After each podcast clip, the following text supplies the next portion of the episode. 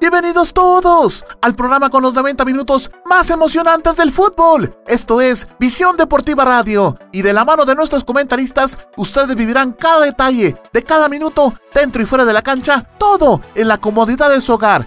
Arnold Rivera, Osvaldo Valdés, Gerardo Álvarez, Juan Pablo Santizo, José González y Heidi Mazariegos le harán vibrar con la pasión del fútbol a partir de este momento. ¡Comenzamos!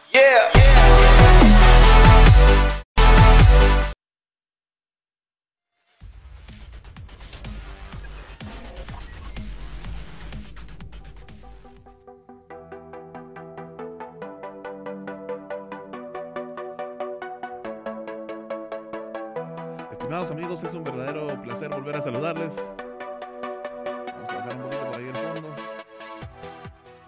Ahí estamos, muchísimas gracias. Eh, creo que si me hacen el favor de confirmarme cómo está el audio, por lo menos el retorno lo tengo bastante bien. Bueno, quiero agradecerles primero que nada, eh, por supuesto, por estar en sintonía de una emisión más de Visión Deportiva. Gracias, Osvaldo. Eh, acá, por supuesto, en la todas las plataformas digitales, así es que le damos la más cordial bienvenida, esperamos que se la vaya a pasar muy bien igual que nosotros y por supuesto pues va a estar enterado todo el fútbol internacional que pasó en la UEFA Champions y partidos muy interesantes.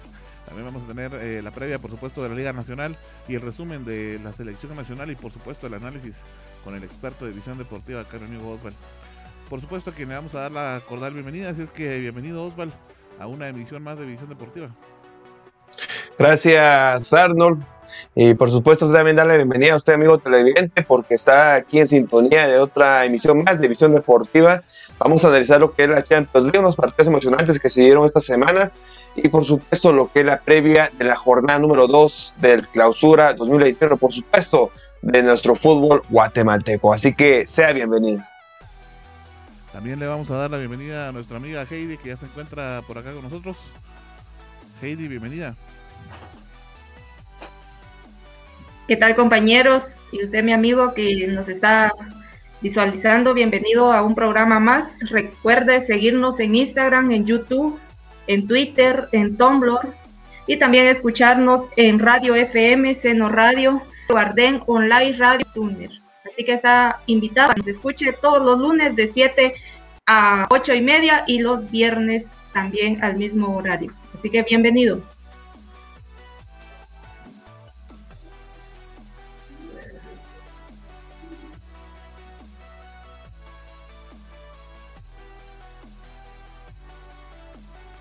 Por ahí con algunos inconvenientes técnicos, pero bueno, vamos tratando de resolverlos. No sé qué tiene mi micrófono, pero no quiere funcionar. Bueno, vamos a darle eh, también saludos a nuestro amigo Jesús Díaz, eh, que por supuesto está pendiente de, la, de la quiniela. Y ya nos está hablando por ahí, Oswald, que él había vaticinado en la ganancia del Madrid. Así es que bueno, vamos a platicar justamente de eso. Así es que, ¿te parece, Oswald, si nos vamos directamente con el con lo que sucedió en la Champions League.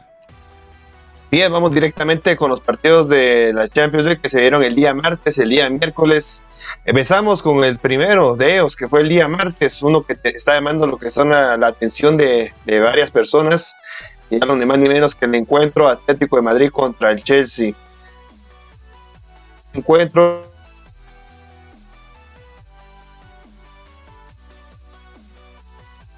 curioso de este encuentro que se dio en, Bucarest, en Rumania. Todo esto por lo que está viviendo en el tiempo de, de COVID-19 y precisamente en España no están dejando ingresar lo que son personas del Reino Unido, de Inglaterra. Entonces, por este motivo es que está jugando en Rumania, se jugó en Rumania este partido, por ahí vamos a ver otros partidos, bueno, partido precisamente de lo que fue de la, de la Europa League, pero esto se vio también en Rumania y por esas, situaciones están viendo lo que estos encuentros están viviendo en diferentes países. Eh, bueno, por todo esto, el Atlético de Madrid, aparte jugando como local frente al Chelsea. Recordemos que el Atlético de Madrid viene de ganar lo que era el grupo A con nueve puntos. Eh, estuvo acompañando y más que todo clasificando en este grupo eh, con el Bayern Munich, este equipo aplanado, el equipo bávaro. Mientras el Chelsea estuvo integrando el grupo E con, hizo un total de 14 puntos. Junto a Chelsea clasificó también lo que es el español, que es el Sevilla. Y ahora se están encontrando en estos octavos de final del partido de ida. unos eh, minutos que se vivían con intensidad de parte de los civiles. Por ahí veíamos varias imágenes curiosas donde se veían lo que son eh, seis defensores para el equipo atlético de Madrid, tres mediocampistas y solamente con un delantero. esto no, no fue lo que fue complicación sí, porque llegaba el gran gol de Oliver Giroud.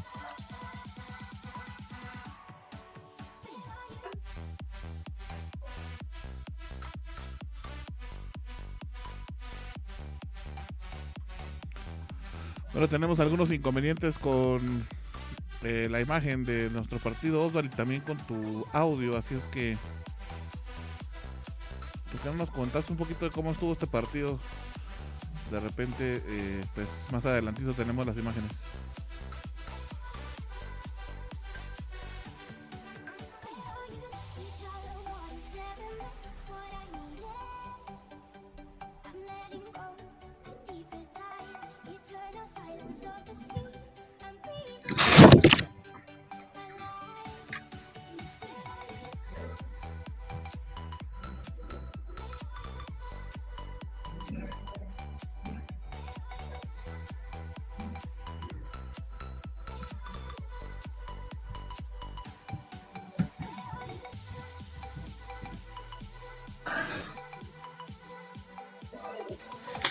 Las disculpas del caso, amigos, eh, tenemos algunos inconvenientes, algunos inconvenientes.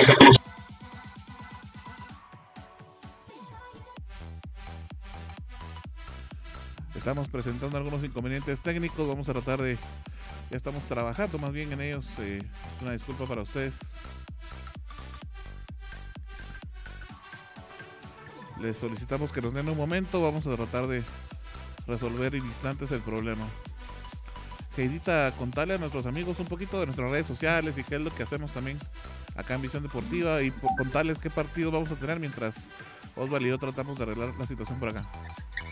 Así es, mi amigo. Así que hacerle la invitación para que nos sigan en nuestras redes sociales, también en nuestras plataformas digitales, para que usted no se pierda de todos los partidos, de, de los programas que Visión Deportiva transmite todos los lunes, los viernes y también los partidos de sábado y domingo y por supuesto que en el transcurso de la semana. Y si a usted le gustan nuestras transmisiones, nuestros programas y partidos que cubrimos, así como el contenido que generamos en nuestras redes sociales, lo invito a que realice una donación al proyecto Visión Deportiva. Es fácil y seguro. Lo puede realizar mediante cuenta de PayPal o de débito o crédito o también eh, basta con que lea el código QR que ve en su pantalla o que siga el link de abajo. Así que le hacemos a usted la cordial invitación para que sea usted el primero en apoyar este proyecto de visión deportiva. No sé si hasta Oswald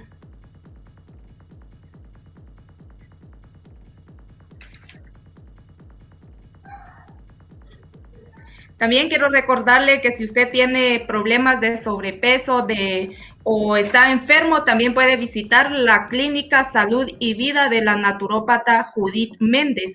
Ella se encuentra en San Juan Ostuncalco, en la primera calle y cuarta avenida de la zona 1.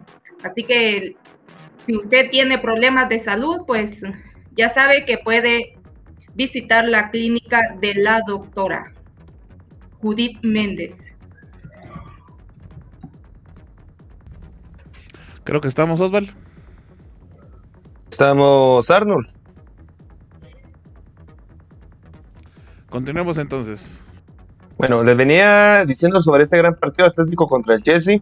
En momento de tener lo que son unas imágenes nuevamente de este gran encuentro que se vivió ese en Bucarest, como le venía mencionando hace momentos por la situación de, la pandemia COVID-19 que no deja ingresar lo que son personas del Reino Unido. Este, precisamente este gol de Oliver Giroud se fue para lo que fue la polémica para el equipo de, del equipo de Chelsea porque se está viendo que había un fuera de lugar. Pero en esta jugada, luego de revisar en el VAR, el árbitro central de este encuentro lo dio como válido porque el, el defensor central del Atlético Madrid, apellido Hermoso, había habilitado el balón y con lo cual se convirtió en un golazazo para lo que es el equipo de Chelsea. Una victoria que, le cae de perlas a los, a los eh, Blues de, del Chelsea, al equipo de Thomas Tuchel, que aparte de ganar este encuentro se lleva un gol de visitante importantísimo para poder definir la eliminatoria en lo que es en el Stamford Bridge, esto por supuesto en Inglaterra, recibiendo al líder de la Liga Española, el equipo de Cholo Simeone. Puede quedarse hasta ahí, hasta ahí puede quedarse lo que es otro, otro, otro equipo de, de la Liga Española. Recordando que la semana pasada perdió el Sevilla y también perdió el Barcelona, sí, golazo prácticamente. Ya estaban diciendo que se va a ir para el Premios Puskas de, de, este año, Arnold. Me parece que es muy meritorio para que se vaya con esta, esta nominación.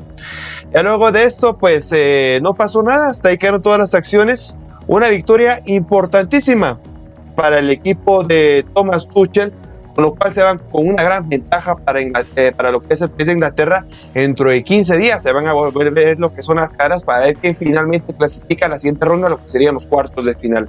Así que finalmente el Atlético de Madrid pierde 0-1 contra el Chelsea de local. Eso sí, no jugó en su, estadio, jugó en Rumania, pero fue de local finalmente en estos octavos de final de la Champions League igual, y no hay eh, público, ¿verdad? En los estadios, entonces creo que Así es. por ahí no variaba mucho, bueno, de repente clima y, de parte del viaje, pero pues bueno, son parte de las cosas que tienen que vivir como futbolista, creo. Osval, eh, ¿y cómo estamos con el vaticinio? Porque yo me acuerdo, si mal no estoy, que le había vaticinado al Chelsea que le iba a ganar al Atlético, ¿no? Pues estás mal. ¿De veras? Sí. Ah, no, estamos bien, estamos bien. Solo nuestra amiga Heidi por ahí falló. En este encuentro, Heidi nos dijo que ganaba el Atlético, pero nosotros dijimos que ganaba el Chelsea. Por ahí está comentando nuestro amigo Jesús Díaz, él directamente con el Real Madrid fue que vaticinó, ¿verdad? Sí, directo. Entonces vamos a más adelantito a platicarles de ese partido. Mientras tanto, eh, vamos a continuar con el siguiente encuentro, Oswald, que es eh, entre eh, Lazio y el Bayern de Múnich, ¿verdad? Partido con muchos goles, los goles que no hubieron entre Chelsea y Atlético, pues sí los hubieron del lado del Lazio y el Bayern, y eso que ya habíamos platicado, Oswald, que de alguna manera el Bayern de Múnich pues no había estado viniendo como que muy bien en los últimos encuentros, en la liga iba más o menos. Por su lado, pues el Lazio eh, a pesar de, no ser uno de los más grandes de la Serie A, siempre complica a los grandes como el Bayern de Múnich. Sin embargo, pues en este caso no se cumplió.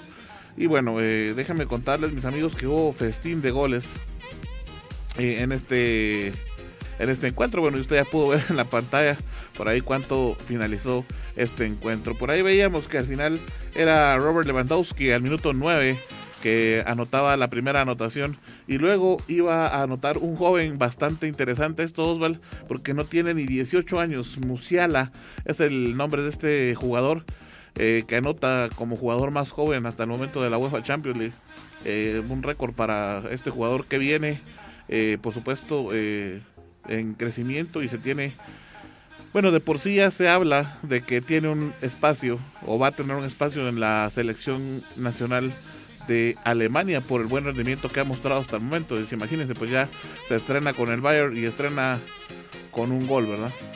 Luego venía Sané al minuto 42.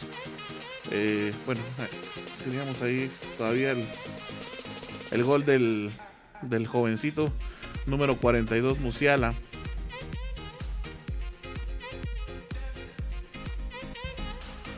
Y eh,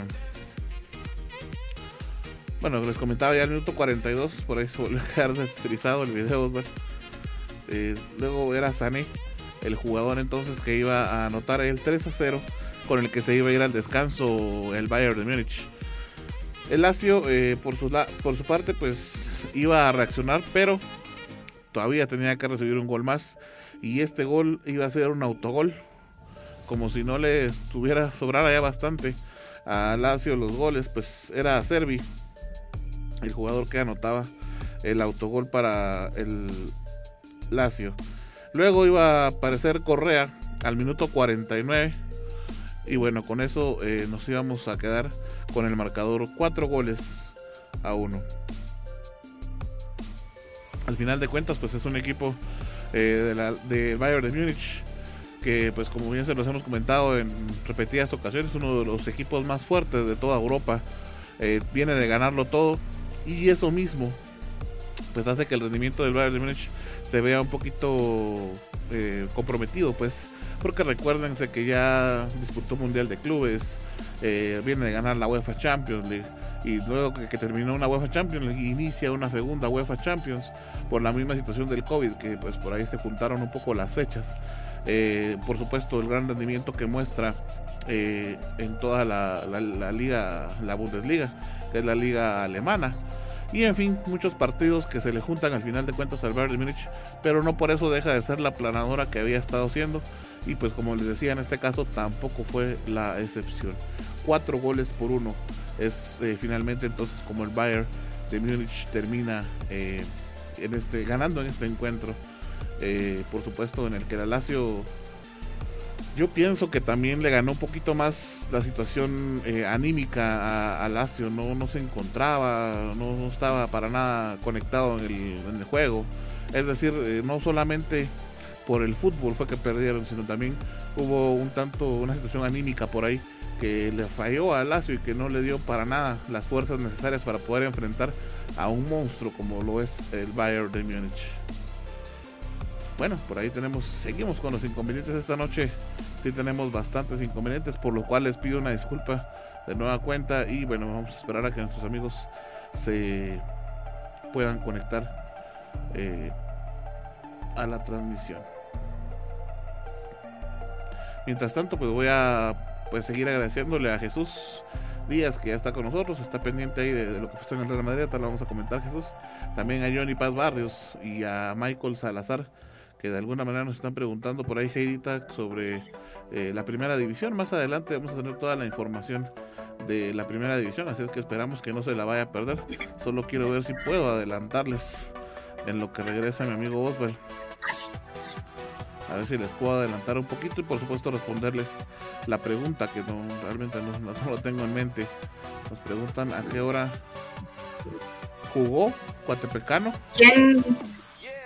Oh, no, ese dato sí no lo tengo yo. Sí, ahorita lo estoy buscando ya acá en mis apuntes, seguidita, para poder darle a nuestros amigos la información. Y también hacerles la, la invitación a todos los amigos para que nos vean mañana. van a ver eh, dos partidos, así que Antigua, dos son, ¿verdad? Antigua y Versos Comunicaciones a las 11 y 30. Juega Antigua versus Comunicaciones, así que usted no se lo puede perder aquí en Visión Deportiva. También Municipal versus Guastatoya a las 15 horas. Va a estar aquí en vivo en Visión Deportiva y el domingo, por supuesto que juega Shelahu y versus Iztapa a las 13 horas y 30. Eso va a ser el domingo. Así que usted no se puede perder los partidos aquí en Visión Deportiva que los vamos a estar transmitiendo en vivo, ¿verdad, Arno? Así es, fíjate que que Johnny y Michael nos hacían la pregunta porque es que yo no tenía en mente el partido, pero es un partidazo el que se viene entre Suchitepeques y Cuatepeque. Déjenme contarles que los venados de y Cuatepecano IB se van a enfrentar entonces el 28, domingo 28, como ustedes ya lo habían adelantado, mis amigos. Eso va a ser a las 13 horas. Eso, por supuesto, en el estadio Carlos Salazar Hijo. Un partidazo entonces que se viene de primera división, Gedita. Y pues así, eh, ¿ese partido lo transmitan ustedes aquí o no? Arno, te digo ustedes porque yo no sé si voy a estar. no, Gedita, no, son de primera división. Todavía no estamos cubriendo esos encuentros. Los que cubrimos son de Liga Nacional de momento. Ah, mire. Bueno, ya está nuestro amigo Oswald de regreso. Fíjate, Oswald, que eh, nuestros amigos Johnny y Michael nos preguntaban de Cuatepecano, medio en lo que regresabas. Eh, pues me puse a buscar en mis apuntes y es que un partidazo que se viene el fin de semana. Es el domingo a las 3 horas entre Suchitepeques y Cuatepecano. sería como que un clásico, ¿verdad? O mejor dicho, un derby, un derby lo que es del sur. Y anteriormente lo hacían contra Campo Camposeco, pero ahora por las situaciones que se están dando, bueno, va a ser contra lo que es el equipo de los Venados de Suchiteques. Pues por eso era que nos hacían la pregunta y bueno, por ahí yo, en lo que regresabas, pues me metí a ver los apuntes. Bueno, continuamos entonces eh, con el siguiente encuentro. Ahora sí vamos a platicar del Atalanta Real Madrid, ¿te parece?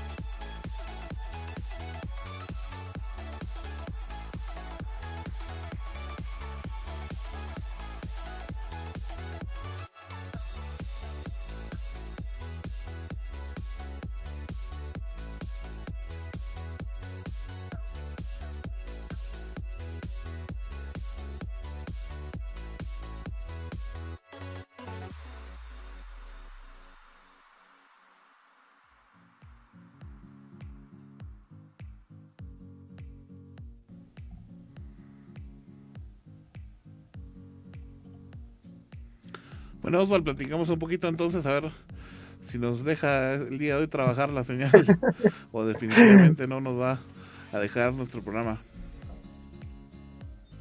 Ahora sí nos vamos directamente con este partido, Arno, de Atalanta contra Real Madrid. Un encuentro donde, bueno, yo creo que vos, Arno, habías pronosticado que el equipo merengue ganaba, ¿verdad? Yo le tuve poca fe al equipo merengue y por lo mismo he dicho que era un empate y por el rendimiento futbolístico, futbolístico que presentan lo que son los jugadores y sabiendas que se encontraron que son ocho jugadores lesionados del equipo marín que no se encontraban en el cuadro titular, yo suponía que era un empate, pero finalmente fue una ganancia para, para, el equipo Real Madrid. Y todo eso, yo supongo que influyó bastante esta jugada que vemos ahora en la pantalla. Este una tarjeta roja que le sacaron al defensor suizo Freiler, el defensor del Atalanta, que se fue con todo por lo que es eh, Ferland Mendy. Al criterio mío, yo supongo que era una tarjeta amarilla, no era una, roja directa. y desde aquí influyó bastante. Y más adelante, lamentablemente para el equipo del Atalanta, el delantero estrella Dubán Zapata salió lesionado, vamos a ver lo que es el cambio, y con lo cual pierden lo que es el ataque totalmente el equipo italiano. Entonces, a mi punto de vista, influyó bastante esta jugada para lo que es el equipo del Atalanta.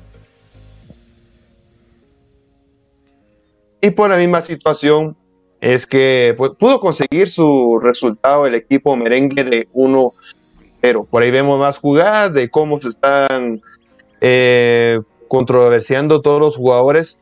Un dato curioso sobre este partido es que la alineación titular de Zinedine Zidane no, entraba de lleno con lo que es un delantero nato. Al contrario, entra con lo que son dos extremos, un falso 9 como lo que es Isco Alarcón, como ya sabemos, un mediocampista, puede ser mediocampista careteo, pero nunca un delantero. Y a todas estas falencias se le sumaba también lo que es el cambio de Duván Zapata, que salió con molestias en la pierna derecha y con lo cual pues es una baja sensible para el equipo del Atalanta, recordando que ahora en la Serie A es el goleador, este delantero, eh, delantero colombiano, con un total de 12 tantos. Así que el artillero de, del Atalanta se fue en lo que antes de que finalizara el primer tiempo. Y luego veíamos otras jugadas más adelante. Desafortunadamente, esta fue a tapar en el paral izquierdo del portero de, del Atalanta una jugada donde bien eh, fácilmente hubiera podido abrirse lo que era el marcador. Nos vamos directamente a la segunda parte, donde estaban buscando por varias, eh, varios lados, precisamente en lo que son los, eh, en los extremos derechos e izquierdos, para poder penetrar lo que es el arco del Atalanta. Por ahí vemos una gran jugada que desperdiciaba Luka Modric, este croata, el número 10, que no se lo puede creer por nada del mundo. Y más adelante y vamos a ver la jugada del gol al minuto 85. Eh, un jugador impensable prácticamente el que anotaba este, este gol. Vamos a ver en momentos en lo que es en la pantalla un golazo prácticamente que es a media altura, pero en la forma que le pegó al esférico y cómo fue, y cómo fue bajando, se, se, considera un golazo total de lo que es el lateral izquierdo francés del Real Madrid. Con esto, pues eh, Así que afortunadamente para el equipo merengue ganan lo que es el encuentro 1 a 0. Voy a repetir un golazo de Ferland Mendy, pero deja mucho que desear el, equipo de Zinedine Zidane, porque en varios, eh, varios lapsos del encuentro se vieron las falencias que tenían en la parte defensiva, en la parte de medio campo, eh, también lo que es en la parte delantera, con tal caso de decirles que no tenía un solo delantero eh, titular en lo que es en, era en este 11 Zinedine Zidane y por lo mismo la situación de que solamente ganan un gol a cero. Y vuelvo a repetir, no sé qué, digas eh, vos Arnold, yo considero que lo que fue esa tarjeta roja en los primeros minutos de la primera parte influyó bastante en lo que era el resultado final y también para que el equipo de la Atalanta no, buscara con, esa precisión que tiene los delanteros de, este equipo italiano la portería de Tibur Courtois. Y finalmente fue el 0-1 a favor del equipo merengue. Fíjate que yo había vaticinado la ganancia de del Madrid y bueno, no tanto la expulsión, Osval. Yo creo que teníamos dudas principalmente por eh, muchas bajas que tenía el Madrid. De hecho, fueron siete. Yo les comentaba a ustedes cuáles eran las bajas que, iba a tener el Madrid, que todavía presenta, ¿no? Eh, eso los ponía un poco en duda. Sin embargo, a pesar de que el Madrid vaya mal en la liga, aunque ya empieza a mejorar un poco, pero igual ha venido de mal en peor, ¿no? Estos últimos tiempos. Eh, pero el Madrid tiene algo que pues es muy difícil de ver en algún equipo, Oswald, y es ese Gen Champions. Cuando están en la Champions, pues parece que se les cambiara el cassette, se les cambiara la memoria, no sé, algo sucede, pero el rendimiento del Real Madrid en Champions no es el mismo que muestran en Liga. Y pues por ahí mismo eh, es donde yo vaticiné que sí ganaba finalmente el Madrid y por eso es de que pues al final de cuentas creo que se da esta situación. Claro, no estuviste muy lejos porque al final de cuentas el gol entra hasta el minuto 86, ¿verdad? A través de Mendy y es entonces ahí eh, donde se puede ver que el partido estuvo muy equilibrado y eso que el Atalanta tenía uno menos, pero eh, pues igual, como lo hemos dicho siempre, acá sí que gana el que meta goles, en este caso fue el Madrid y el mérito es ese, el que siempre en Champions le va bien. Sí, es un torneo que se le dará de la mejor manera al equipo merengue. Desafortunadamente lleva lo que son dos años de no conseguir esa anhelada Champions League, de conseguir la, la número 13. Y poco a poco se le ha hecho un poquito más difícil llegar a esa instancia final. A ver qué es lo que pasa en el siguiente duelo. Eh, yo considero que si clasifica a los cuartos de final, hasta esa instancia va a llegar el equipo merengue, porque ya se vendrán equipos más fuertes que plantean de mejor manera lo que es su sistema táctico al momento de quedarse solamente con 10 hombres. Y si a esto le añadimos que le va a costar eh, nuevamente lo que es recuperarse todos los jugadores del equipo merengue, encuentro un panorama muy difícil para el equipo de Zinedine Pero ya con esto nos vamos al último duelo de Arnold, que también se dio el día miércoles. Sí, un partido que ese sí me. Eh, creo que le tiene también porque había dicho que el City. Y pues finalmente el City, ¿no? Sí, finalmente le ganó el Manchester City. Este encuentro se vivió en Rumania. era otro de los encuentros que le venía diciendo acordar, pero era este. Pero es la misma situación que todos los equipos de, de, Reino Unido en unos determinados países de Europa no los aceptan por esta, por esta pandemia. Y también se vivió en Rumania este encuentro entre el Borussia Mönchengladbach contra el Manchester City, donde vimos la primera anotación del brasileño Bernardo Silva. Esto fue al minuto 29, luego de las concentraciones de toda la parte defensiva de los potros, como así le dicen a, los, a estos jugadores de, de la Bundesliga. Vemos la primera anotación, cruzando portero, ni tanto cruzando, sino más que toda una desatención del arquero del Borussia, y con esto anotan el primer tanto y por supuesto la primera alegría del español Josep Guardiola. Y luego más adelante tenía varias jugadas, lo que era el Borussia, para poder tocar lo que es el empate. Eh, aquí vemos eh, una de ellas, por supuesto.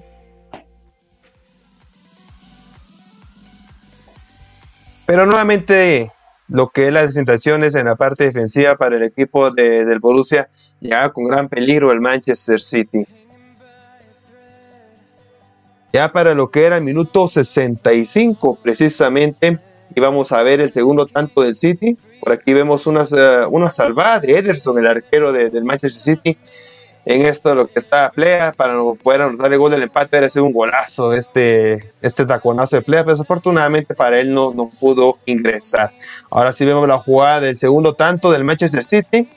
Un centro por toda la banda izquierda de Joan Cancelo, un recentro de cabezazo y por ahí entra lo que es Gabriel Jesús el segundo tanto del Manchester City y con esto pues se están colocando más que lo que es un pie, sino un pie y medio en la siguiente fase, recordando todo el poderío que tiene el City.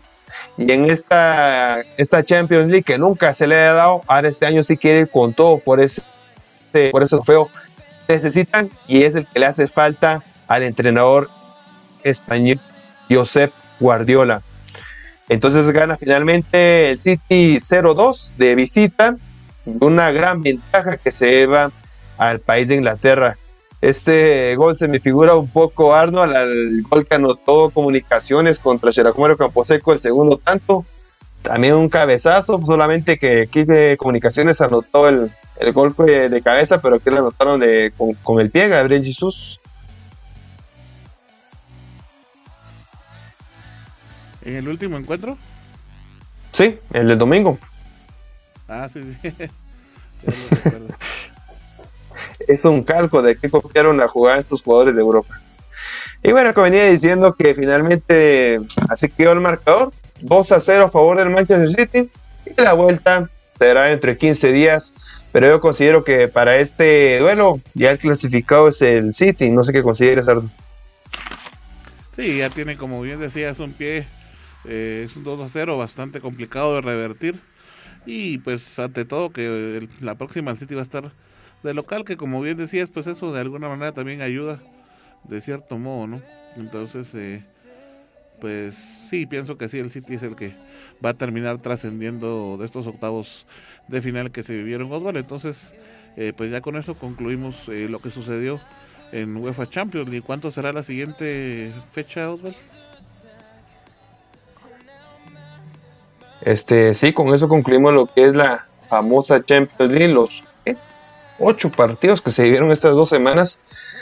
Y de aquí nos tendrán a la espera, déjame contarte Arnold, que entre unos 15 días, el próximo 9 de marzo, se van a ir la vuelta de cuatro partidos, Juventus Porto, Dortmund Sevilla, SG Barcelona, Liverpool Leipzig y también lo que es el encuentro que también se, se espera, el Ah, no, ya dije los cuatro.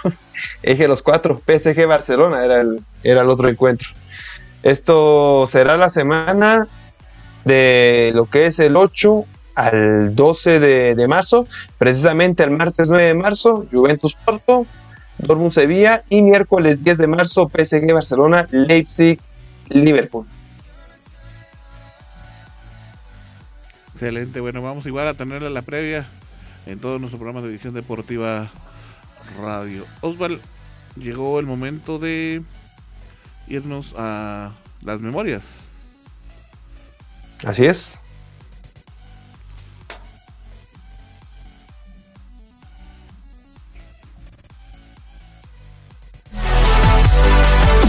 Es momento de echar un vistazo a la historia del fútbol. Esto es Memorias de Visión Deportiva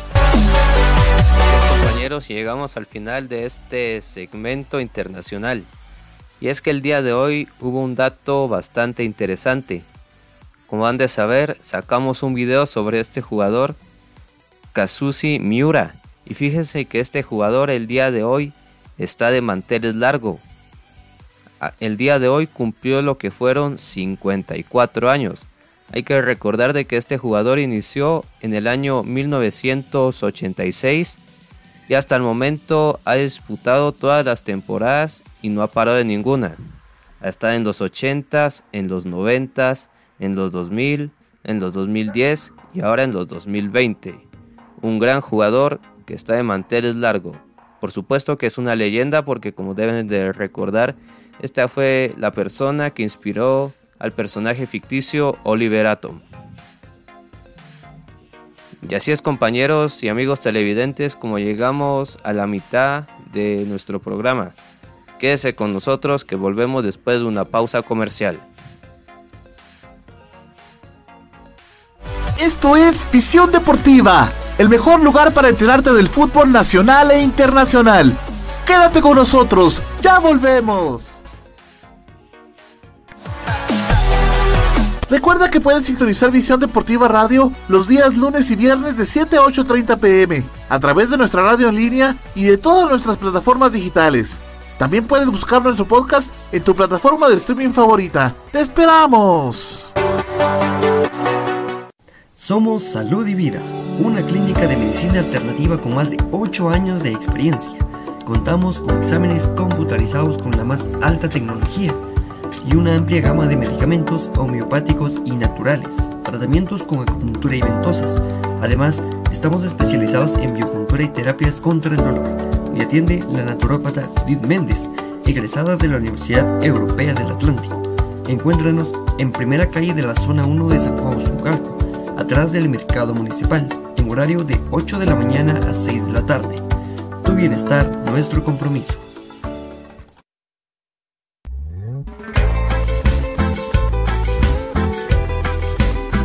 Aficionado super chivo. Para enterarte del acontecer del equipo de tus amores, el Shelahu Mario Camposeco. No te puedes perder Visión Chiva. El rinconcito de los super chivos. El segmento de Visión Deportiva Radio dedicado al cinco veces campeón nacional. A los apasionados de la luna de plata. A todos los lanudos de corazón. Escucha Visión Chiva los días lunes y viernes de 7 a 8 de la noche en Visión Deportiva Radio. A través de tu plataforma digital favorita. Visión Deportiva, donde vives mejor todo tu fútbol y en, un, solo, lugar.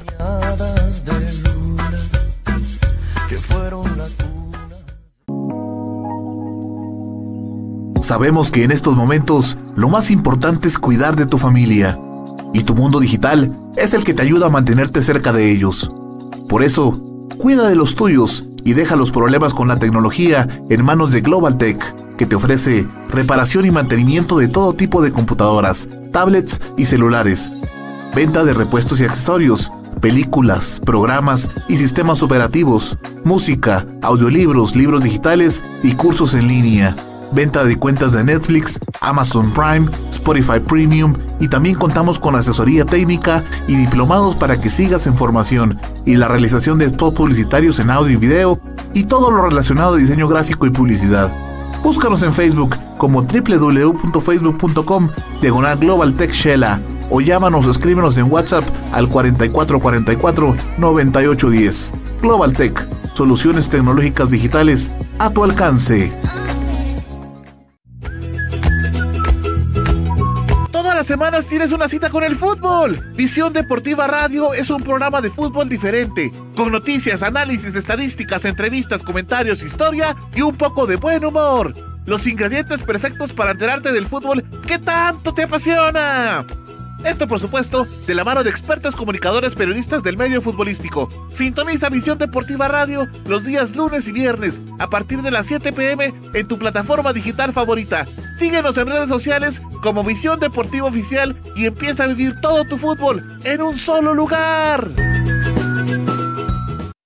Somos Salud y Vida, una clínica de medicina alternativa con más de 8 años de experiencia Contamos con exámenes computarizados con la más alta tecnología y una amplia gama de medicamentos homeopáticos y naturales, tratamientos con acupuntura y ventosas. Además, estamos especializados en biocultura y terapias contra el dolor y atiende la naturópata Judith Méndez, egresada de la Universidad Europea del Atlántico.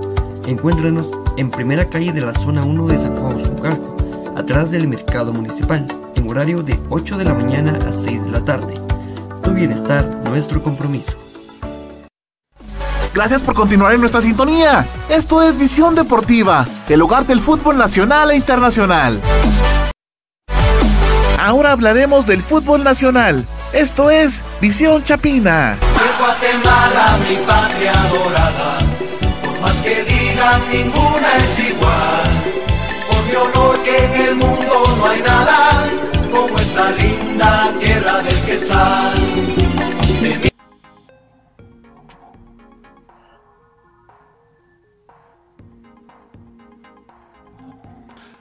Bueno, llegamos entonces al segmento de selección nacional y todo el fútbol nacional, que sabemos que ustedes lo estaban esperando con ansias, así es que pues vamos a comenzar el segmento de selección nacional, por supuesto, con el partido que disputó entre la selección de Nicaragua, un partido que solo porque Guatemala terminó ganando ya en lo último del partido, es que no podríamos catalogar como fiasco, pero sí como una decepción más.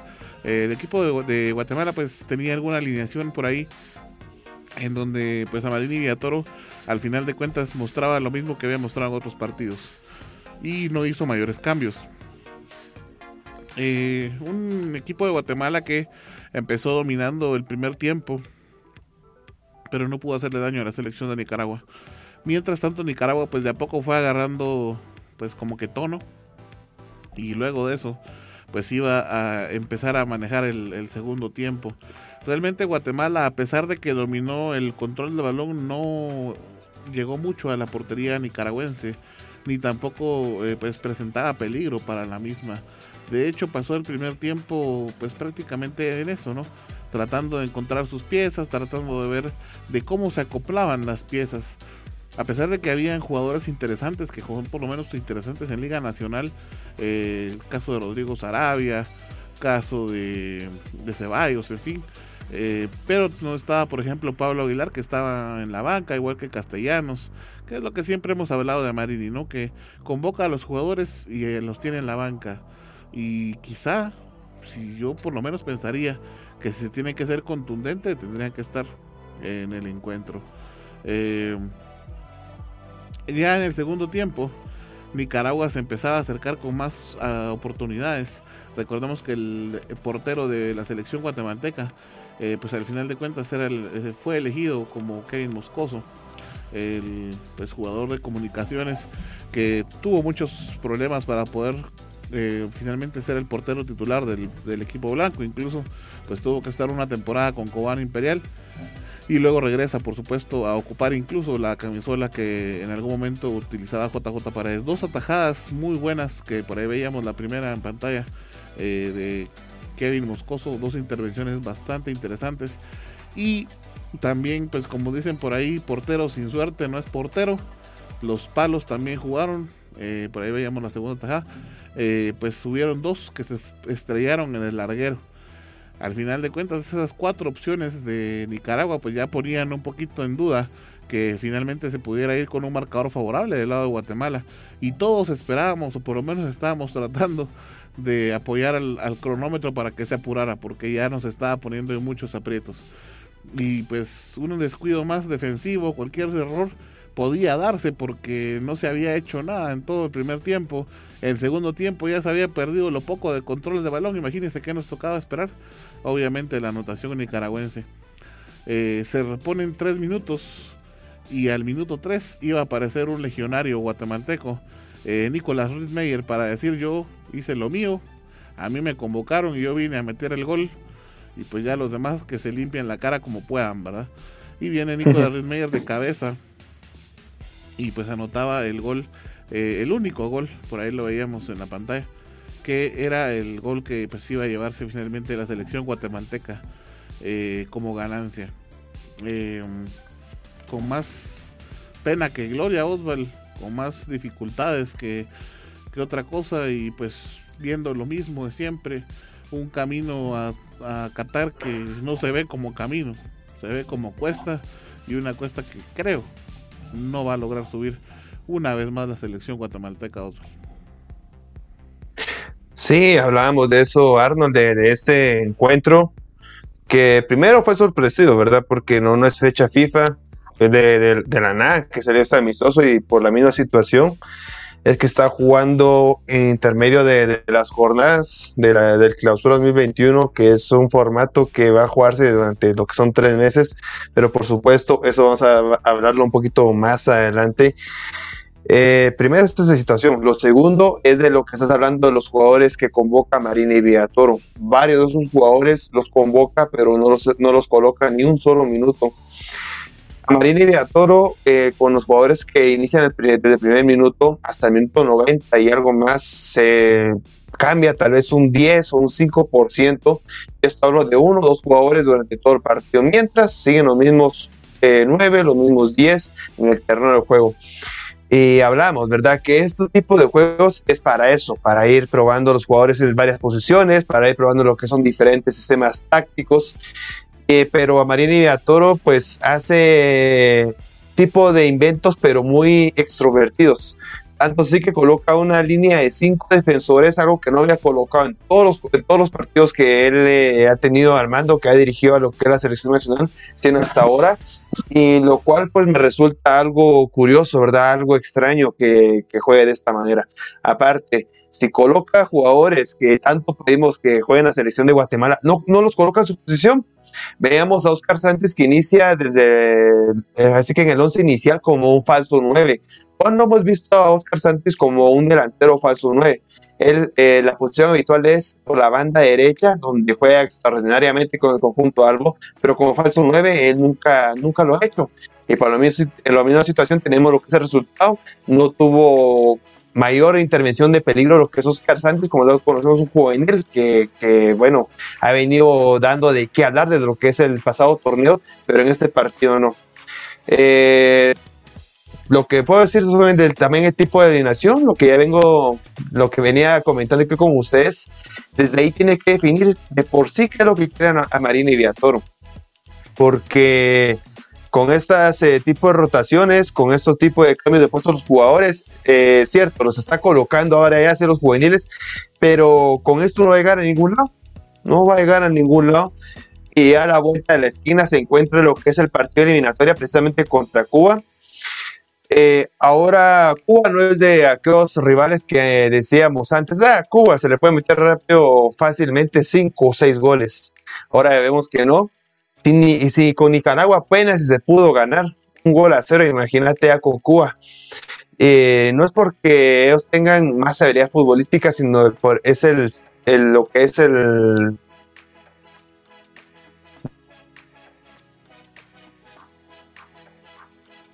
una, una cabalgata, una corrida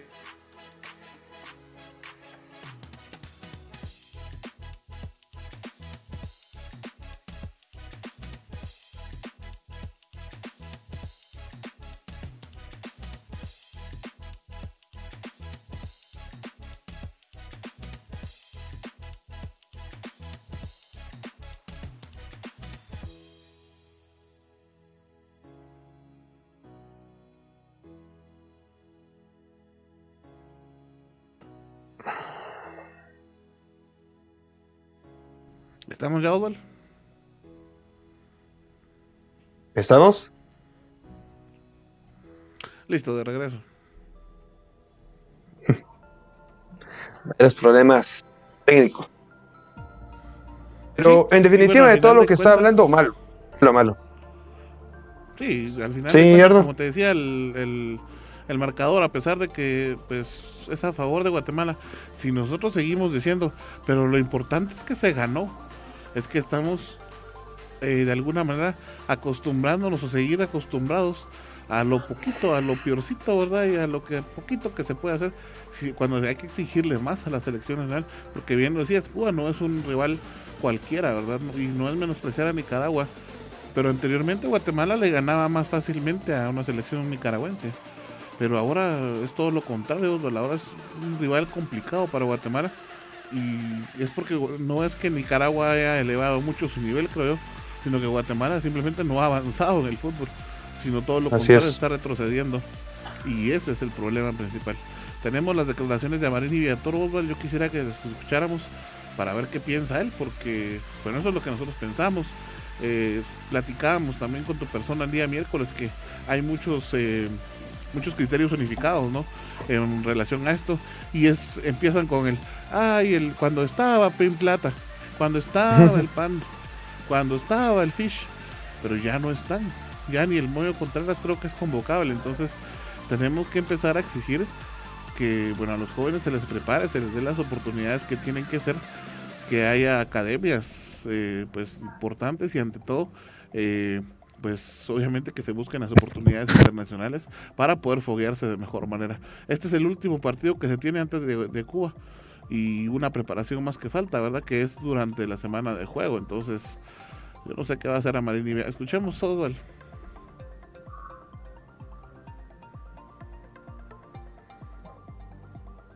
barco.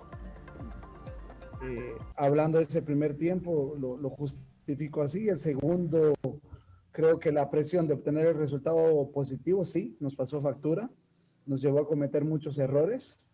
Eh, em, y esos errores tuvieron aciertos de ellos que, que los llevaron de cara al gol, eh, con las tres, tres, cuatro opciones que ellos eh, crearon en el segundo tiempo. eh, en el segundo tiempo, en el primer tiempo prácticamente no habían tenido llegada al arco. Y es lo que hay que trabajar, es lo que hay que mejorar, lo que tenemos que madurar es un grupo muy joven. eh, prácticamente hoy había cinco o seis muchachos que, si el proceso de, preolímpico estuviera, est- estarían jugando. eh, y tenemos que madurar y no hay tiempo, hay que hacerlo ya. Eh, tenemos ese problema de, de no ser contundente, no ser efectivo, pero no es un problema de ahora, es un problema de toda la historia del fútbol guatemalteco que, que hay que encontrarle la vuelta, que hay que corregir. Eh, yo eh, saco comentario, ya, viene la eliminatoria, la eliminatoria pasada, eh, que es contra, que, es a Rusia, el partido más importante lo perdemos acá en casa 2-1 contra Trinidad y Tobago, y, y todos nos enfocamos en el resultado, pero realmente si ves el partido, los 90 minutos de, ese partido más importante que tuvo la eliminatoria pasada, en los primeros 45 minutos tenemos cuatro o cinco ocasiones de gol eh, que no aprovechamos, claras, claras opciones de gol, y, y en el segundo tiempo, pues eh, se da la historia del 2-0 y después se, descuenta, y, y, y, prácticamente es el partido que nos deja fuera de, la eliminatoria a, a Rusia. Hoy eh, en la comparación pasa lo mismo. El primer tiempo tenemos tres, cuatro opciones claras de gol que, que, hay que ser efectivo para tener un mejor control del partido, para manejarlo mejor. no las hacemos y lógico, el rival en algún momento también va a tener una propuesta, ellos tuvieron una propuesta en el segundo tiempo. Eh, y, bueno, por, por, por, suerte no la aprovecharon, no, aprovecharon las ocasiones que crearon. Y bueno, al final se dio la opción a la pelota parada que, que la aprovechamos, pero creo que no era un partido para sufrirlo así y para jugarlo así. No me gustó el segundo tiempo, nos desordenamos mucho.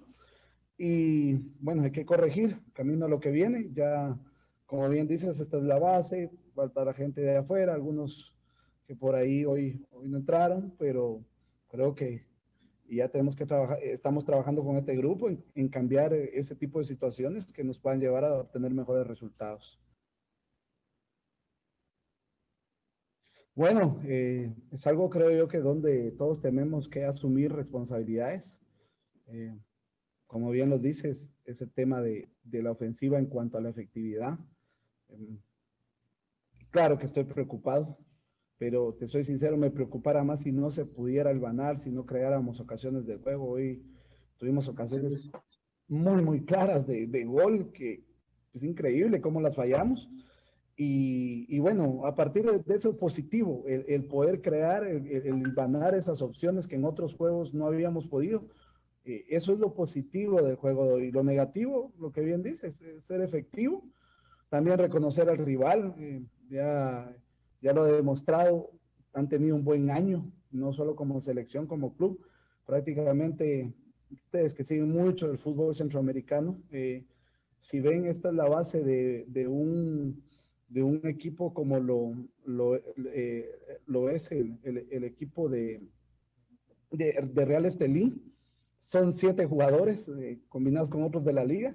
Esos mismos, ese mismo equipo que eliminó a Herediano en su casa, que eliminó a Motagua en su casa y va a jugar con K-Champions. Entonces, también reconocer lo que el, Estelí ha hecho en el fútbol eh, nicaragüense, con su proyecto, con su complejo deportivo, con hacer su propio estadio.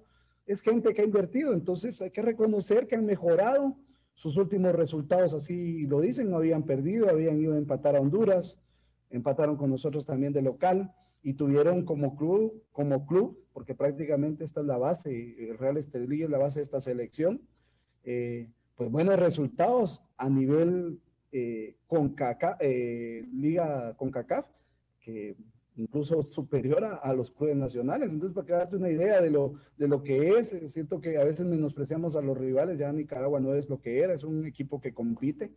Sin embargo, sigo creyendo que nosotros estamos mejor que ellos. Y hoy eh, lo demostramos, lamentablemente lo sufrimos como no debíamos haberlo sufrido. Eh, pero bueno, queda esto de aprendizaje para lo que viene ya en marzo. Bueno, yo creo que desde un inicio hablamos con el grupo, importante sumar, ganar el funcionamiento. Me gustó, lo vuelvo a repetir el primer tiempo, dejando a un lado la efectividad. Eh, fuimos muy ordenados. Me preocupó el momento difícil del juego, donde creo que como grupo debemos que ser más maduros para asumirlo, eh, que yo lo, yo lo relato más o menos del minuto 20 al 40, donde ellos tuvieron las ocasiones de gol, presionaron bien la salida y nosotros eh, eh, perdimos la concentración, perdimos el orden, caímos mucho en las imprecisiones en salida, que rival, que cualquier otro rival te lo aproveche, te lo aprovecha. Yo creo que que debemos buscar regular eh, los 90 minutos teniendo un buen juego. Eh, a nivel internacional, otro equipo con más experiencia no te, no te perdona esos 20 minutos malos, te, te los cobra. Y fueron 20 minutos eh, donde perdimos las marcas, perdimos concentración, perdimos el orden, fuimos imprecisos con la pelota. Y ya tendré que hablar con el grupo porque hay gente que tiene que asumir ese liderazgo en esos momentos difíciles dentro de la cancha eh, para darle ese orden al equipo, para hablar con los compañeros. Vuelvo al mismo tema, es un grupo muy joven que, que todavía tiene que madurar en ese tipo de situaciones, pero también hay gente ya de experiencia con eliminatoria mundialista anterior que debe, debe asumir eh, eh, el liderazgo dentro de la cancha en ese momento, en esos momentos difíciles de partido para que no pase lo que pasó. Yo soy muy consciente que del minuto 60 al 80 Nicaragua fácilmente pudo ganar el partido también, es así. Eh, y, Y, fue por, por, cuestión de nosotros donde dejamos de hacer cosas que en el primer tiempo hicimos bien. Yo creo que lo, lo, lo, que más me deja para trabajar es de tratar de mantener el mismo patrón durante los 90 minutos, mejorar en, en las cuestiones y bueno, cambia un poquito también porque lógicamente dos, tres, cuatro jugadores que, no están hoy creo que, que habrán que a la selección le van a dar otra cara.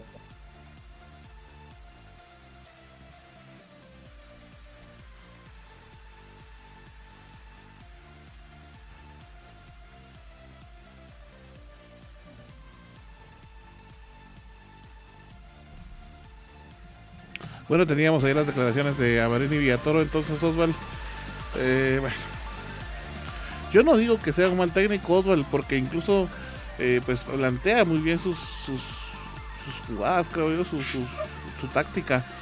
El problema es que, pues al final de cuentas, eh, se trata de disculpar, digo yo, o no sé, eh, de buscar una excusa más que más que todo para el bajo rendimiento. Y no habla de lo que él al final de cuentas tiene que hacer, ¿verdad? O, qué es lo que piensa hacer. Y nos quedamos todos exactamente igual, porque entonces no te puedo decir si la idea que él tiene va a funcionar, ¿verdad? Pero bueno, es lo que se tiene. Eh, uno por cero. Resultado, como te digo, eh, más de suerte que otra cosa. Y pues a ver qué es lo que nos depara rumbo al mundial, que no creo que sea mucho, pero igual lo va a tener acá en Visión Deportiva. Sí, lastimosamente así son las cosas. En vez de, de verificar cuáles son sus errores, está buscando lo que son excusas. Está poniendo lo que es el equipo Real Estelí, que está compitiendo en la, en la Conca Champions y que por lo mismo se aumentó su nivel Nicaragua, ¿verdad? Yo creo todo al contrario, que bajó el nivel del fútbol de Guatemala. Y a ver qué es lo que prepara el técnico Marín Viatoro para este, estos partidos que son totalmente oficiales. Y desde aquí se le puede escapar lo que es la eliminatoria a Viatoro. Pero esperemos que no sea así, esperemos que avance un poquito más. A ver, pero por supuesto, como lo acaba de decir, todo lo tendrá aquí en Misión Deportiva. Seguimos en lo nacional, nos vamos con el siguiente segmento. Me parece muy bien, Odel. Bueno, les comento rápidamente que este fin de semana a ver lo que es la primera división, lo que es la, cuarta jornada de grupo A, grupo B, grupo C y el grupo D. Déjenme contar que grupo A inicia el día de mañana a las 20 horas en el Estadio Santa Cruz, Quiche contra Plataneros. El grupo A siempre Marquense contra Chinabajul Aquí el que descansa es eh, Deportivo San Pedro. Ese Marqués de Chinabajul será el domingo a las 3 de la tarde. Nos vamos a lo que es el grupo B. Se va a ver los juegos Puerto San José contra Nueva Concepción el día domingo a las 11 de la mañana. El mismo domingo, solamente que a la 1 de la tarde, Suchitepeques contra Cuatepecano. Ahí para los amigos que estaban preguntando. Y bueno, vaya que tú ya le respondiste, Sarno. Suchi Cuatepecano. Grupo C, nos vamos con comunicaciones contra los aurinegros, Aurora a las 9 de la mañana, el día de mañana. Y como horario atípico esto de las 9 de la mañana. Luego también el grupo C, también el día del día de mañana, solamente que a las 11 horas, en el Armando Varías, Siquinalá, los naranjeros contra Chimaltenango. Nos vamos ahora con el último grupo, que es el grupo D. El día domingo se jugarán los dos encuentros, Deportivo Mictlán contra Cartea, esto a las 11 horas en el Estadio de la Asunción. Isaac Che recibiendo Deportivo Misco en el Estadio La Pasión a las 12 horas del día domingo. Así que esto sería lo que es la información de la cuarta jornada de la primera división. Gracias Osvaldo y por ahí solo para contarles a nuestros amigos que eh, pues se estaba viralizando eh, que los jugadores de Plataneros, es decir, específicamente de La Blanca, ¿verdad? San Marcos, estaban realizando pues una colecta, de hecho realizaron una colecta para poder eh, realizar este viaje, ¿verdad? Y bueno, críticas por todos lados para la gerencia, para la directiva, que si no les da vergüenza. Osval, eh, yo creo que es de admirar lo que ellos hacen porque al final de cuentas esa es la, verdadera, ahí se ve la verdadera pasión. Que sí, que tiene que ser ayudado por la directiva, que tendría que ser solventado por una directiva. Pero estamos en Guatemala, es nuestra realidad, Osval. Entonces yo creo que más allá de criticarlos deberíamos de tratar de apoyarlos porque de verdad son patojos que están mostrando eh, pues su pasión por el fútbol. Yo quiero ir a jugar, entonces por favor ayúdenme, ¿verdad? Y yo lo veo, yo no, yo no lo catalogo como algo malo al final de cuentas, Osvaldo. Sí, para nada, para nada, como lo acaba de decir, tienen esa iniciativa para poder hacer las cosas sería todo lo contrario, ¿verdad? Que en vez de hacer eso estuvieran robando, estuvieran asaltando, estuvieran delinquiendo lo que son estos jugadores, estos juveniles precisamente, pero no, ellos quieren ver lo que es su futuro y por lo, por lo mismo tienen que hacer este tipo de actividades. En vez de estar criticando, ¿por qué no apoyarlos, verdad? ¿Por qué no apoyarlos? Porque están encontrando lo que es su futuro, un, un trabajo lo que es eh, honorable para, este, para esos jugadores y bueno, la situación que se está viendo en el país tampoco es apremiante para que se esté pidiendo otra situación con esos equipos. Sí, pues esperemos que todos los que de alguna manera estaban por ahí criticando también puedan colaborar con estos patojos en una próxima, porque ellos ya hicieron la coleta el día de ayer, ¿verdad? Bueno, pues vamos al siguiente segmento entonces. Llegó la hora de hablar del fútbol local. Esto es Visión Chiva.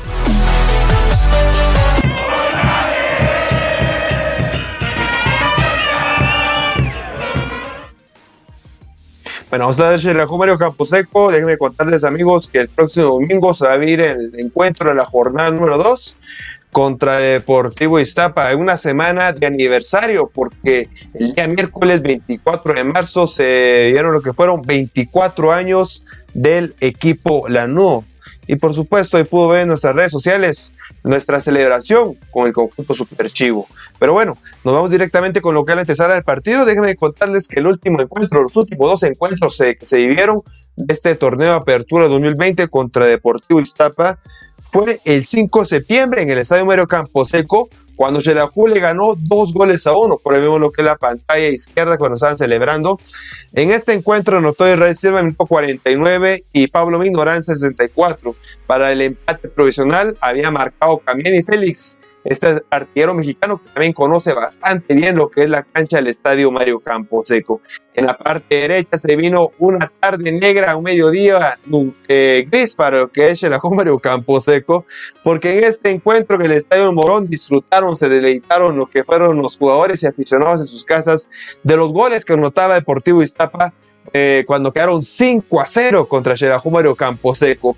Esto fue el 11 de octubre y bueno, hasta aquí tenemos lo que es el último encuentro. Curiosamente en esta imagen, en la parte derecha, tenemos ahí como el número 55 a Josué Odir Flores, que ah, también se va a vestir el día domingo de, rojo, también con número 55, pero ahora con Xelajú Mario Camposeco.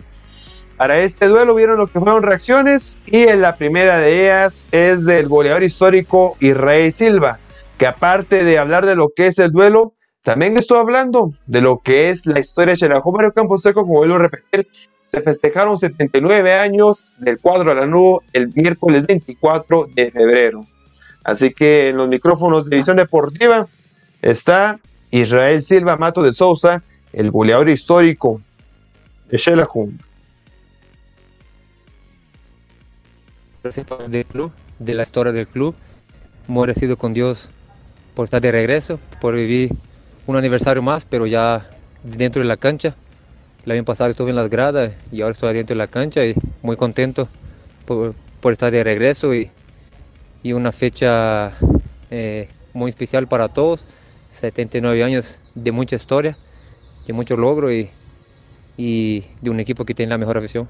No, lo que me viene a la mente cuando, cuando me dice Xelajú es amor, sentimiento, pasión, porque aquí se vive eh, el fútbol distinto, diferente. Aquí se parece mucho a Brasil, Argentina. Y no, la verdad que muy contento. Xelajú me ha dado mucho en esos 10 años eh, que yo he estado en el club. Y primero me Dios por estar mucho más. Pero la verdad que muy contento por estar acá en una fecha como es del aniversario. No, la verdad que es un honor para mí poder estar ahí eh, marcado en la historia. Ya son 158 goles primeramente Dios que venga mucho más. Eh, tengo una meta, ¿verdad? Que llegar a los 200 acá con Shelahu, pero dice que trabaja bastante y bueno, la verdad que mi familia y yo estamos muy agradecidos por mi regreso, eh, toda la gente que me apoya eh, y en esa fecha igual desde un feliz eh, aniversario para el club, para toda la gente. Primeramente Dios que ese club sea cada vez más grande. Seguramente estamos de local, tenemos que salir a buscar el partido, no va a ser fácil. El torneo pasado aquí fue muy complicado contra ellos. le ganamos apenas 2-1, perdimos de, de, visita el domingo, pero tenemos que salir a buscar el partido desde los primeros minutos y primeramente Dios que la victoria se quede en casa para que podamos pasar eh, un buen aniversario. No, la verdad que eh, estamos muy unidos, se mira y se siente eh, el ambiente del club. Nosotros aquí la verdad que nos llevamos muy bien eh, y se mira bien el club. Primeramente Dios viene cosas grandes para nosotros, pero hay una armonía, se siente la armonía y, y eso es lo que eh, todo el equipo necesita, eh, llevarse bien, tener un buen grupo eh, y hacer bien las cosas. Me siento muy bien, muy bien físicamente, bendito sea Dios que sigo en lo mismo, dando lo máximo, bendito sea Dios que me ha librado de lesión, pude jugar el torneo pasado casi todos los partidos, los 90 minutos. Eh, terminé con casi 1600 minutos. Eh, en lo personal fue un buen torneo. Primeramente Dios en ese eh, podía mejorarlo.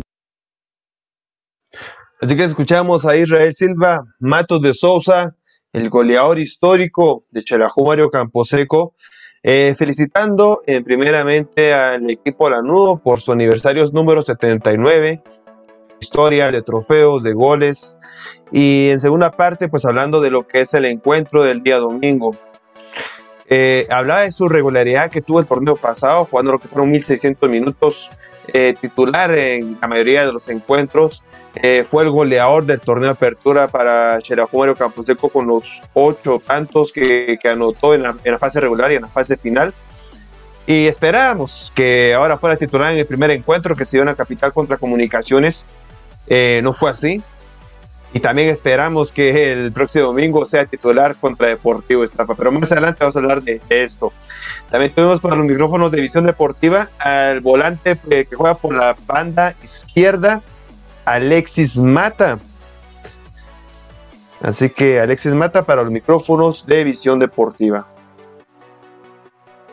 De, estar nuevamente acá entrenando, sabemos que se hizo un muy buen partido en, eh, en la capital con comunicaciones, pero creo que hay cosas que mejorar. Eh, y bueno, creo que en eso se ha enfocado esta semana y esperamos eh, el día domingo hacer un buen partido y, empezar a hacernos fuertes de local. ¿no?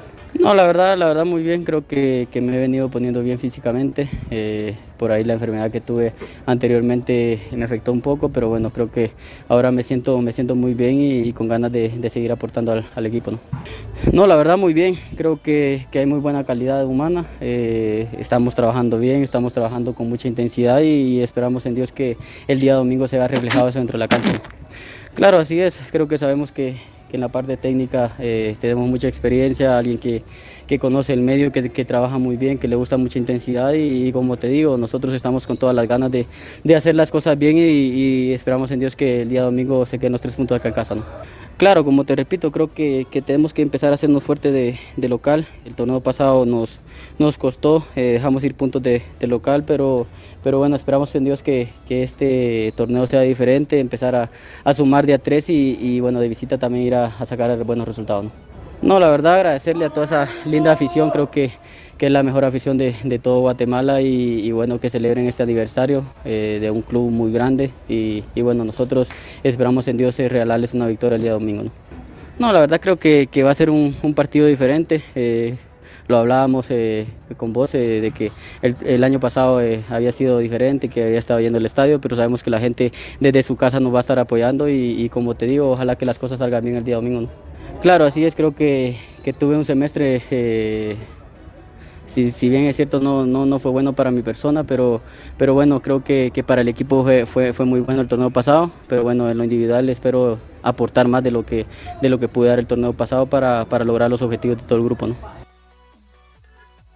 Tenemos declaraciones de Alexis Mata, el jugador de, que juega por la, eh, por la parte izquierda, este, este volante de gran velocidad, que teníamos polémica de él al, finalizar, al momento de finalizar lo que es el torneo pasado, porque renovó una vez más el contrato. Así que se queda con Campo Camposeco hasta el año 2021.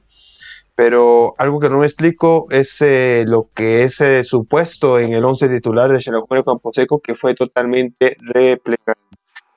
Para este encuentro existen lo que son eh, varias bajas.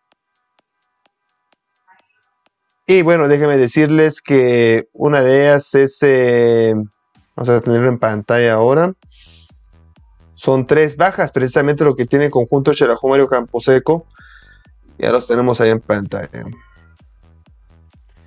En suspendidos está Jeffrey Falleras. Como ustedes pudieron eh, ver en nuestras notas redes sociales, Jeffrey Falleras fue expulsado al término del partido de comunicaciones contra Xerajú Mario Camposeco, en los camerinos precisamente, por ahí les dijo unas dos que tres palabras el jugador de defensa Jeffrey Paeras, árbitro central, y en su acta arbitral decía que eran palabras obscenas y por la misma situación sacó lo que fue tarjeta roja a Jeffrey Payeras y con lo cual tiene este partido suspensión.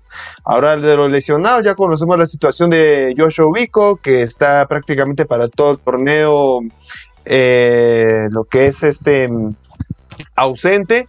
También está Jordan Hernández, el mediocampista que viene Siquinalá, como ya había comentado en el programa anterior, que viene acarreando lo que es una lesión, luego de jugar estos partidos en la primera división con los naranjeros. Y ahora el nuevo que se le está lo que uniendo a los lesionados es Wilber El Bebote Pérez el jugador 81 en la espalda de Xerajú Mario Camposeco. En esta semana en los entrenamientos tuvo una lesión en una de sus rodillas, tuvo, eh, tiene una eh, contusión y con lo mismo se pierde el partido de mañana, posiblemente, eh, perdón, el, partido del día domingo contra Deportivo Iztapa y posiblemente regrese el día miércoles cuando se juegue en Santa Lucía con su, Suma Guapa la jornada número 3. Así que esos son los ausentes de Xelajú Mario Camposeco.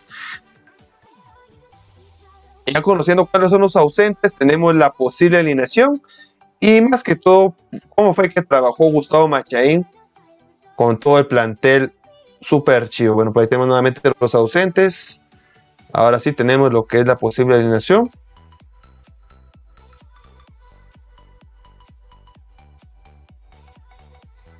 Ahí la tenemos ya en pantalla. La posible alineación, déjenme contarles que va a ser eh, un calco de la alineación pasada que fue a, jugar en el Doroteo Gómez Flores. En la portería, David Monsalve, los dos defensores, Salvador Estrada y Héctor Moreira. Por la banda izquierda, el salvadoreño guatemalteco Alexander Larín. En la parte derecha, Javier Zurdo González. Aquí viene el primer cambio, que ahora va a entrar Maynor de León este mediocampista que ha cumplió su partido de sanción en este encuentro contra Comunicaciones y ahora, se va a entrar y directamente a debutar con el conjunto de la NU. Tenemos los dos medios puntas que serían eh, Cristian Castillo y Odil Flores. Por la banda derecha estaría corriendo Pablo Chicho Mignorance, que regresaría nuevamente al conjunto Superchivo. En la banda izquierda ahora estaría Neri Zúñiga. Recordemos que en el partido pasado estuvo en la banda derecha, ahora lo estaría haciendo en la banda izquierda y el único en punta sería Leo Bahía.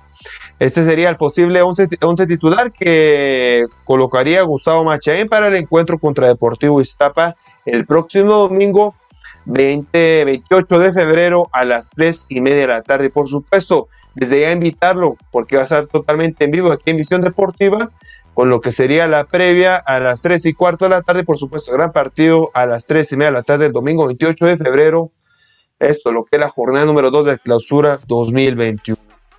Así que esto sería la, la actualidad del campamento Chivo Arnold. ¿Cómo se da la posible alineación? Gracias, Osvaldo. Bueno, ya lo decía mi amigo, no se vaya a perder la transmisión acá en vivo y directo de este partido. Osvaldo, vamos a repasar rapidito.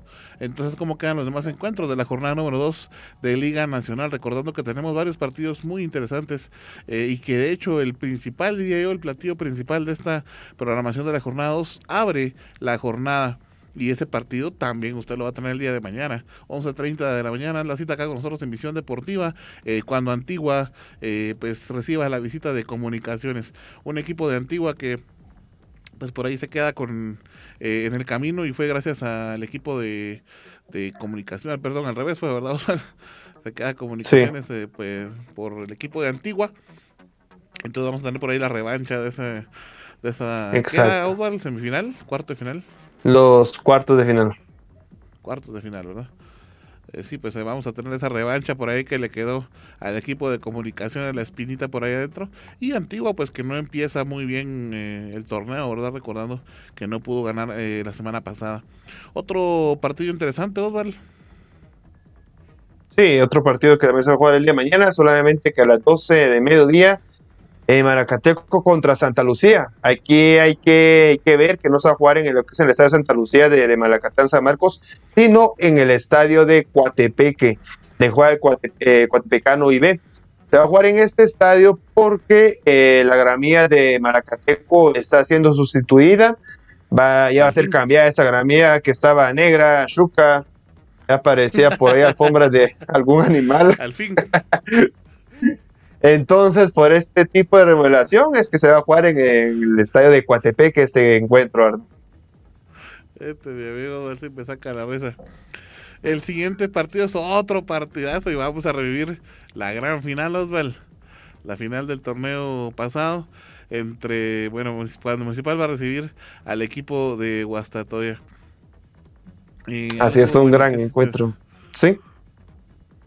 Eh, Fíjate que Guastatoya va con una baja bastante interesante por ahí para el equipo municipal, ¿verdad? Que podría aprovechar. Y es que no va a estar eh, Vargas, tiene por ahí una mm. contractura en la parte posterior del muslo derecho. Entonces no lo quieren, eh, pues, en este caso, exponer. Algo que también es interesante, Osvaldo, es que Comunicaciones también llega con bastantes bajas a su encuentro. Tenía por acá la notita, Osvaldo, pero ya la perdí, fíjate. Así. Vamos a ver, no, no es esto. Bueno, más adelantito. Ah, sí, aquí está. Fíjate que Comunicaciones no va a tener a Jorge Aparicio, a José Pinto, Kevin Moscoso y Alexander Robinson. Son las bajas de Comunicaciones. Kevin Moscoso Arnold. Sí. Está cansado, dijo el, por lo de selección nacional, junto con. ¿Quién es el otro seleccionado? Eh, Pinto, Llanes. Pinto, ajá, con José Pinto, ajá. Eh, están, bueno, vienen cansados de selección nacional, entonces no los van a arriesgar. Y es un partido importante para comunicaciones contra Antigua, a ver qué es lo que pasa, a ver si no van a sufrir bastante esta baja de Moscoso.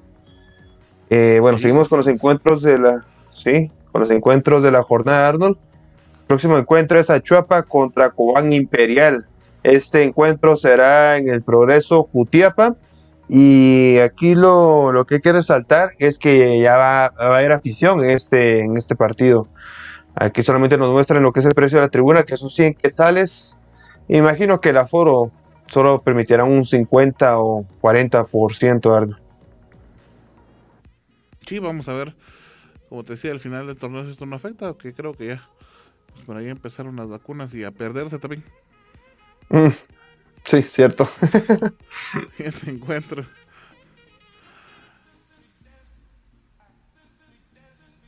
Siguiente encuentro, Osval. Eh, Sanarate contra Zacachispa. Sanarate que quiere perder 5 goles a 1 contra Guastatoya.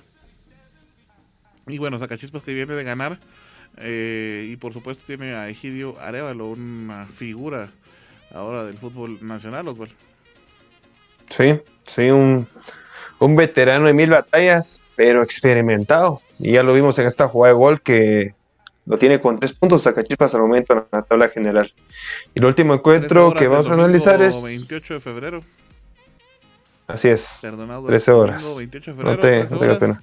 También vamos a tener afición en este, eh, en este partido. 75 el precio de la tribuna. Sí.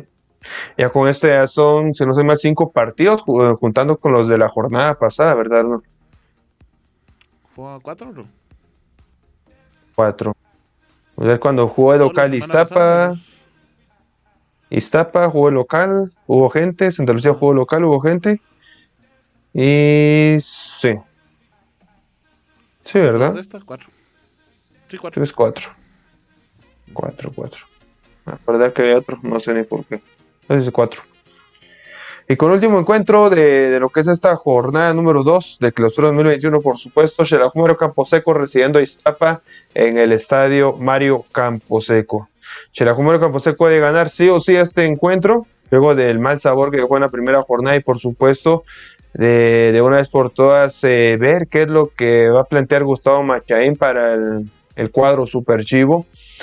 E Iztapa, que también viene con un empate que le sabe a derrota jugando local y bueno, quiere venir a, a ganarle a Xelajú Mario Camposeco, más que todo recordando el último resultado de 5 a 0. Esto será a las 3 y media de la tarde y por supuesto lo tendrá totalmente en vivo aquí en Visión Deportiva.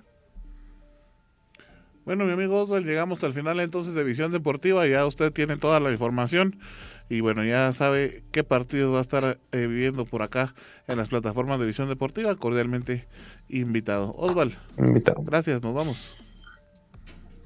Así es, nos vamos. Y a usted, amigo televidente, desde ya invitado para estos grandes encuentros. Recuerde, tiene tres citas con nosotros el fin de semana. Once y media de la mañana, Antiguo contra Comunicaciones. Tres de la tarde el día, el día mañana también. El partido que es Municipal contra Guastatoya. El día domingo, tres y media de la tarde, Iztapa contra Chelajú Mario Campos. Se fin de semana cargadísimo del deporte que más nos gusta, fútbol. Para mí fue un gusto estar en este programa con ustedes. Que pase un excelente fin de semana y será hasta la próxima. Gracias, Osval, amigos. Hasta la próxima. Esté pendiente y lo esperamos en nuestras transmisiones. Un abrazo. Mi nombre es Arnold de Vera. Gracias por haber estado con nosotros en una edición más de Visión Deportiva Radio. Recuerda seguir informado a través de nuestras redes sociales buscándonos en Facebook, Instagram y Tumblr como Visión Deportiva Oficial y en Twitter como Vende Fútbol. ¡Hasta la próxima! Visión Deportiva es producido por Global Production de Global Group Guatemala. Todos los derechos reservados.